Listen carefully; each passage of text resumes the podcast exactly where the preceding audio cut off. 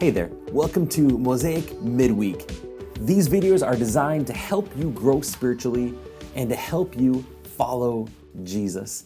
Before we dive into tonight's teaching, I just want to talk real quick about what's going on this coming Sunday. We are celebrating five years as a church. Man, it's hard to believe that our church is five years old now. We're getting ready to head to kindergarten as a church, but we are going to celebrate this Sunday. And so we want you to be there and join with us either in person or online. We'd love to have you join us on our online service at live.mymosaicchurch.com or at Osseo Senior High at 10 a.m. We're going to have a awesome worship service designed for both kids and adults at 10 a.m. And then at 11 o'clock, we're going to head outside for some bounce houses. We're going to have some face painters, going to have some prepackaged pizza, donuts, as well as a fun photo booth. It's going to be just a great time to be together outside, just having fun uh, with one another. And so we want to see you there. But also, not only are we going to celebrate and have some fun, we want to serve others because we're here for good, right? We are here for good to make a difference. And so uh, we are collecting non perishable food items for Cross Services, which is up in Rogers, a wonderful organization. And uh, we'd love to invite you to bring a donation this Sunday. Uh, if you cannot bring a donation, you can also give online on our website, mymosaicchurch.com. Just select the Kingdom Builders tab uh, instead of the general budget. And then that evening, we'll be presenting a check to Cross Food Services along with our um, non perishable food donations. So that is this Sunday at 10 a.m. Uh, we're going to be celebrating. It's going to be so much fun. We hope to see you there. All right, let's dive into tonight's teaching now. Uh, if you've been journeying at all with us on this series, we've been talking about Jesus followers. And we said that Jesus is both teacher and Lord. And as our teacher, he has a yoke and we say we want to take his, his yoke upon us. And this is just simply his way of, of, of uh, living with marriage and divorce and sex and money and, and dealing with hurt feelings and all these things. It's his system of teachings, his way of doing life. And so we want to take that upon us and learn from Jesus. He also has apprentices, Talmidim, or disciples. And we said, you know, we want to be his followers. May you be covered in the dust of your rabbi as you walk so closely behind him. And so, as followers of Jesus, we want to orient our life around, you know, three big purposes. Number one, to be with Jesus, to become like Jesus, and then do the things that Jesus did. We want to be, become, and do. Be, become, and do. And so in the first week, we talked about how do we be with Jesus. Uh, John 15 says that, that he is the vine, we are the branches. And so we want to abide in him, we want to be connected to his life source. How do we uh, become like Jesus? Well, the spiritual practices are one of the primary ways that we can become like Jesus. We said just like uh, a vine needs to have a trellis to this frame that it grows on top of as it's plugged into a vine, in the same way that spiritual practices help us to become like Jesus. We've talked about how we just can't have unintentional spiritual formation. We need to have intentional spiritual formation. And instead of letting our environment around us, which is social media, uh, YouTube, um, our city, uh, wherever we might live, be, be the dominant influence in our life, we want the Holy Spirit to be the dominant influence in our lives. That will help us to have spiritual transformation to become like Jesus. And then last week we talked about, well, how do we do the things that Jesus did? So we looked at this long list of about, about 10 things that, that Jesus did as he preached the gospel and, and teach the way and cast out demons and healed the sick and, and brought peace and confronted political and religious corruption. And those are the things that we want to do. Now, I hope I gave you a good challenge on Sunday morning and you're like, yeah, I want to do the things that Jesus did. But if you're feeling a little overwhelmed and not so empowered, tonight's teaching, I just want to talk about some practical steps on how to move from feeling so overwhelmed on doing the things that Jesus did to uh, feeling more empowered. The first thing is to just know your stage of discipleship and stage of life. Just know your stage of discipleship, stage of life. Maybe you are a new follower of Jesus and you're just exploring all these things. Like you're not expected to do all the things that Jesus did right away. Jesus expects it's going to take decades of following him to become like him, and that's totally okay. You also need to know your stage of life. You, maybe you're a mom with young kids, and the best thing you can do is just take, you know, 30 seconds for yourself in the bathroom with the bathroom door locked to meet with Jesus, to say a quick prayer. If that's all that you can do, that's okay. So the first thing is just to know the stage of discipleship and season of life. Now, there's some of you who've been walking with Jesus for a long time, maybe decades. And your season of life, you do have more free time. But maybe you fill it with more work, fantasy football, uh, browsing Pinterest, Instagram, whatever that might be. And my challenge is in the same way that, you know, for those who are in a season of life where things are just kind of crazy and hey, but all you can do is just kind of get your head out of the water. Some of you, you need to get a little more intentional and to understand that, hey, it's time to buckle up. We've been talking that grace is not opposed to effort, grace is opposed to earning.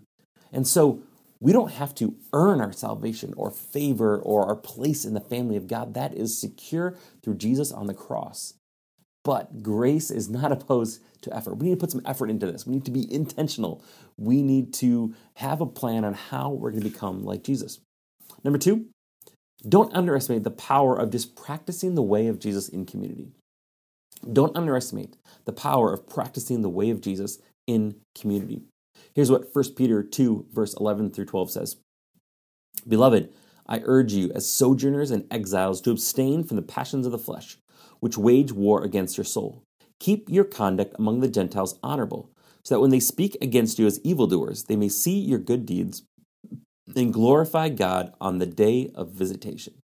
Peter, one of Jesus' disciples, wrote this letter saying that to uh, just practice the way of Jesus, living with radical generosity and hospitality, acceptance of others, serving one another, uh, you know, telling the truth, looking out for the most vulnerable and least of these, using our positions of power to benefit others, not just for ourselves. And as we practice the way of Jesus, as, as we don't live a hurried life, as, as we have, you know, just God's peace exude out of us, and as we are bringers of hope wherever we go, there is power in that. And, and, and to just recognize that God works in, in us as we practice the way of Jesus together in community. Here's what Dallas Willard says There is a special evangelistic work to be done, of course, and there are special callings to it. But if those churches really are enjoying fullness of life, evangelism will be unstoppable and largely automatic. The local assembly, for its part, can then become an academy where people throng from the surrounding community to learn how to live. It will be a school of life. For a disciple is but a pupil, a student, where all aspects of that life seen in the New Testament records are practiced and mastered under those who have themselves mastered them through practice. Only by taking this as our immediate goal can we intend to carry out the Great Commission. Dallas Willard. He's saying that if we live out the ways of Jesus and show love and hospitality and truth speaking, and we work out our conflict together and, and, and we show generosity and, and loving others, that people are going to come and say, Teach us this way of life. How do you live with such a baseline of peace? How do you have love for people that are different from you, who vote differently than you, who live in a different city than you, from a different racial or socioeconomic background? How are you able to bring hope into what seems like hopeless situations? And the church becomes an academy where people can learn the ways of Jesus. And then, third, just start with the basics. Eat with people far from God. Just eat with people far from God. You know, Luke 19:10 tells us what did Jesus do? It says the Son of Man came to seek and serve the lost. The Son of Man came to seek and serve the lost. Luke 19:10. And how did Jesus do it? Luke 7:34. The Son of Man came eating and drinking. The Son of Man came eating and drinking. I love that, that one of Jesus' strategies for reaching people far from God was simply to eat with them. When Jesus called Matthew, who was a tax collector, to come follow him, what did he do? He threw a party. See, tax collectors in those days were hated individuals. Uh, Matthew's tax booth actually was by the Sea of Galilee, and most likely he collected taxes from fishermen. So he probably collected taxes from Andrew, Peter, James, and John. And what were these taxes for? They were to fund the occupying empire's army. So picture it as collecting funds to you know, house stormtroopers for the evil empire if you're thinking of Star Wars. Like that's what Matthew did. And Jesus says, Hey, you, Matthew, Levi, come follow me. And Matthew's like, What? He's like, I'm going to your house tonight for dinner. So Jesus goes to his house, and Matthew has a radical heart transformation. And Jesus is like, "Hey, bring all your buddies with you too, and you know, you got some water. I'm going to turn it into wine. Get some food. We'll have some, you know, some lamb and some kebabs, and we're going to hang out and have some music and and and just show life and love and acceptance." And that is one of Jesus' primary ways of reaching people far from God, is to just simply sit down and have a meal with them. Because something sacred happens when we sit down with someone, we we listen to their story, and we, we share a meal together. I want to encourage you just one way you can practice doing the things that Jesus did is, you know, invite a neighbor over, maybe who isn't a follower of Jesus, just into your home, share a meal. Yeah, just, you know, maybe there's a coworker and, and, and you're, you're going to have lunch with them, you know, meet someone for breakfast. Just sit down with someone who's far from God and just share a meal. Listen to their story and then tell your story you know, maybe how Jesus has changed your life. That's one of the things we can do is just start with the basics. Eat with people who are far from God. Well, hopefully those three things help you uh, on your journey of doing the things that Jesus did and, and moving from feeling so overwhelmed to empowered. Just number one, know your stage of discipleship, know your stage of life. Uh, don't beat yourself up. Maybe challenge yourself if, if you know that you are in a stage of life where, man, I've been coasting for a little bit. Number two, don't underestimate the practice the power of practicing the way of Jesus in community. As we practice these ways of Jesus together in community, that will impact our community and our world around us.